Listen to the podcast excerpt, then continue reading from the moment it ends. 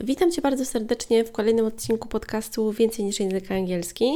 Dzisiaj chciałabym zastanowić się wspólnie z Tobą na temat tego, e, ile czasu w języku angielskim potrzebujemy do mówienia. I teraz najważniejsze jest to, żebyś wiedziała, że oczywiście my w języku angielskim mamy dużo różnych czasów i tych czasów jest więcej niż w języku polskim, czyli nie tylko przyszły, przeszły, teraźniejszy, ale na przykład dwa czasy teraźniejsze, których się używa najczęściej, czyli present simple z present continuous i tak dalej.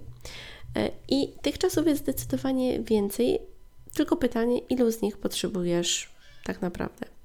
I Teraz kluczowe jest to, że jeżeli jest się w szkole, na studiach, czy chce się zdać jakiś certyfikat, czy jakiś egzamin, czy coś takiego, to jest wtedy inne wymaganie co do tego wszystkiego. I trzeba znać więcej czasów, trzeba znać najlepiej wszystkie najważniejsze czasy, e, te czasy rozszerzające i to, co jest w danym zakresie do pewnego egzaminu.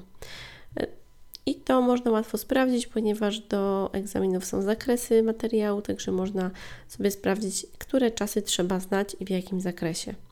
I tutaj co do tego, no nie mamy żadnych wątpliwości.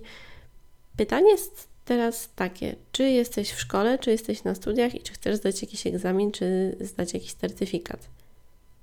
Jeśli Twoja odpowiedź brzmi, że nie, jeśli język angielski jest Ci potrzebny do komunikacji, w czynnościach dnia codziennego, w jakichś takich rzeczach, które się dzieją cyklicznie, w opowiadaniu o jakichś wydarzeniach z przeszłości, na wakacjach, gdy już w końcu pojedziesz, gdy to całe szaleństwo covidowe się skończy, czy gdzieś w takich sytuacjach, jeżeli jesteś w jakimś urzędzie, czy chcesz coś prostego napisać, z kimś się skomunikować, pewne proste rzeczy załatwić za granicą lub w języku angielskim, to odpowiedź jest taka, że nie potrzebujesz wszystkich czasów angielskich.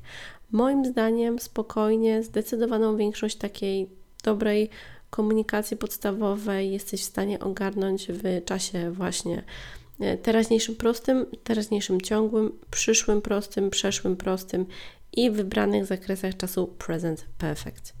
I to jest tyle. Dlaczego akurat mówię, że wybrany aspekt tego, tego czasu present perfect? Bo nie jest to y, konieczne, żeby znać idealnie wszystko. Trzeba wiedzieć, jak rozróżnić y, te przyczyny, skutki, których są lub których nie ma. O co chodzi z okolicznikami czasu for i since, nie mylić science, bo science to jest coś innego. I to jest definitywnie to, co jest najważniejsze. Jeżeli interesuje Cię szybka powtórka tych czasów, o których mówiłam, to zapraszam Cię także do serii moich podcastów gramatycznych i pod koniec tego odcinka także mm, dam Ci na miarę do tego, które numery odcinków podcastu są do tych czasów podstawowych, żebyś sobie mogła też jeszcze szybko do nich wrócić i je powtórzyć, jeżeli masz ochotę. Czemu akurat te czasy podstawowe? Ponieważ spokojnie jesteś w stanie z nich skorzystać. I oczywiście, jeżeli chcesz powiedzieć, że coś się działo w przeszłości i trwało teoretycznie długo, no to najlepszym czasem byłby czas past continuous. Ale spokojnie możesz też powiedzieć o tym czasie past simple, mówiąc, że po prostu coś się wydarzyło.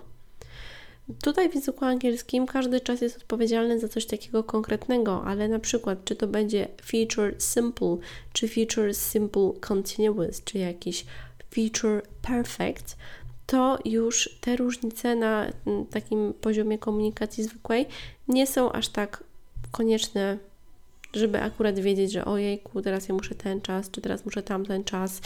I y, chodzi o to, żeby mniej się zastanawiać nad tym, które czasy są Ci potrzebne, tylko po prostu mówić. Jeżeli będziesz wiedziała, że to są te podstawowe czasy, o których powiedziałam, w zasadzie tych pięć, takie 4,5 tych czasów gramatycznych, to będzie Ci o wiele łatwiej, bo będziesz mówić i się nie będziesz zastanawiała, czy to musi być tak, czy tak. Oczywiście jest różnica, jak powiem I have been cooking albo I have cooked ale to są naprawdę małe różnice dla takiej e, komunikacji codziennej. Najważniejsze jest to, żeby powiedzieć, że coś się wydarzyło i coś było. I to jest to.